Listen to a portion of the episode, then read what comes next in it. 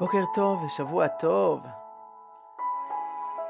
כשחללית ממריאה, סופרים לאחור עד השיגור.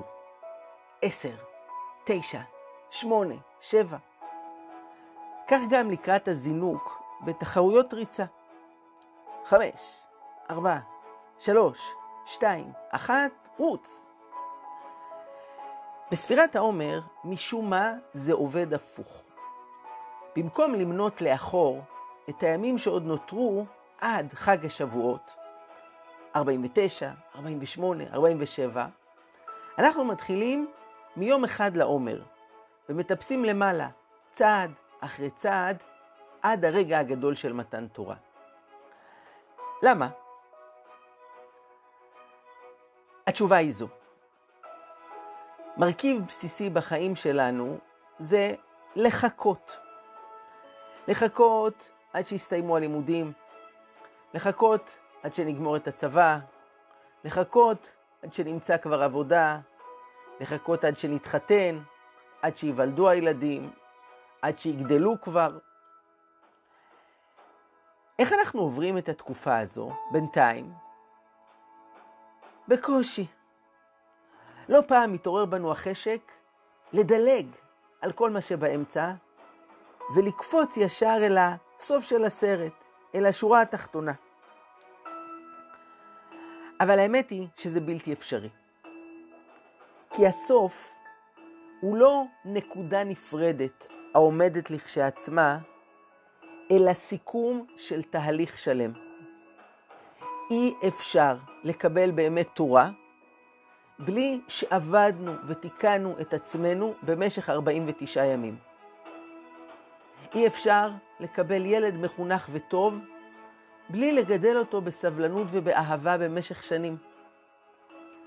הזמן שחולף בינתיים, עד היעד, זה סוג של הריון, שלכל אורכו משהו קורה, מתבשל, מתרקם, מתקדם, עד שנולדת בסופו של דבר מדרגת חיים חדשה.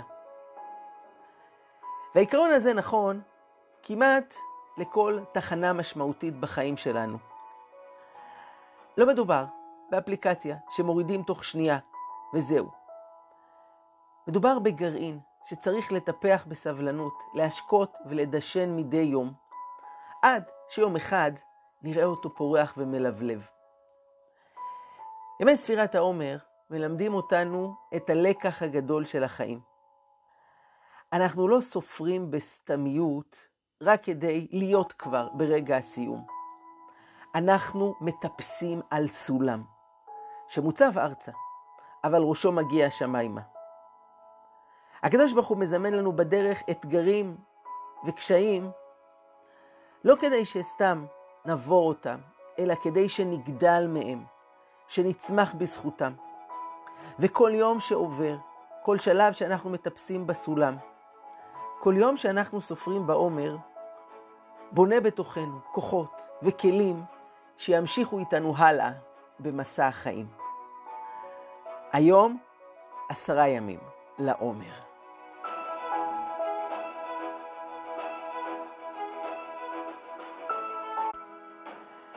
תקשיבו למילים. אנחנו לא אומרים שהיום זה היום העשירי לעומר, אלא היום מצטברים לנו עשרה ימים. כל מה שעשינו ולמדנו ועברנו בעשרת הימים האלו מתכנס אל היום הזה, שהוא בעצם עשרה ימים שלמים. וכך גם הלאה. חמישה עשר ימים, עשרים, שלושים, עד שנגיע אל הרגע אליו אנחנו חותרים.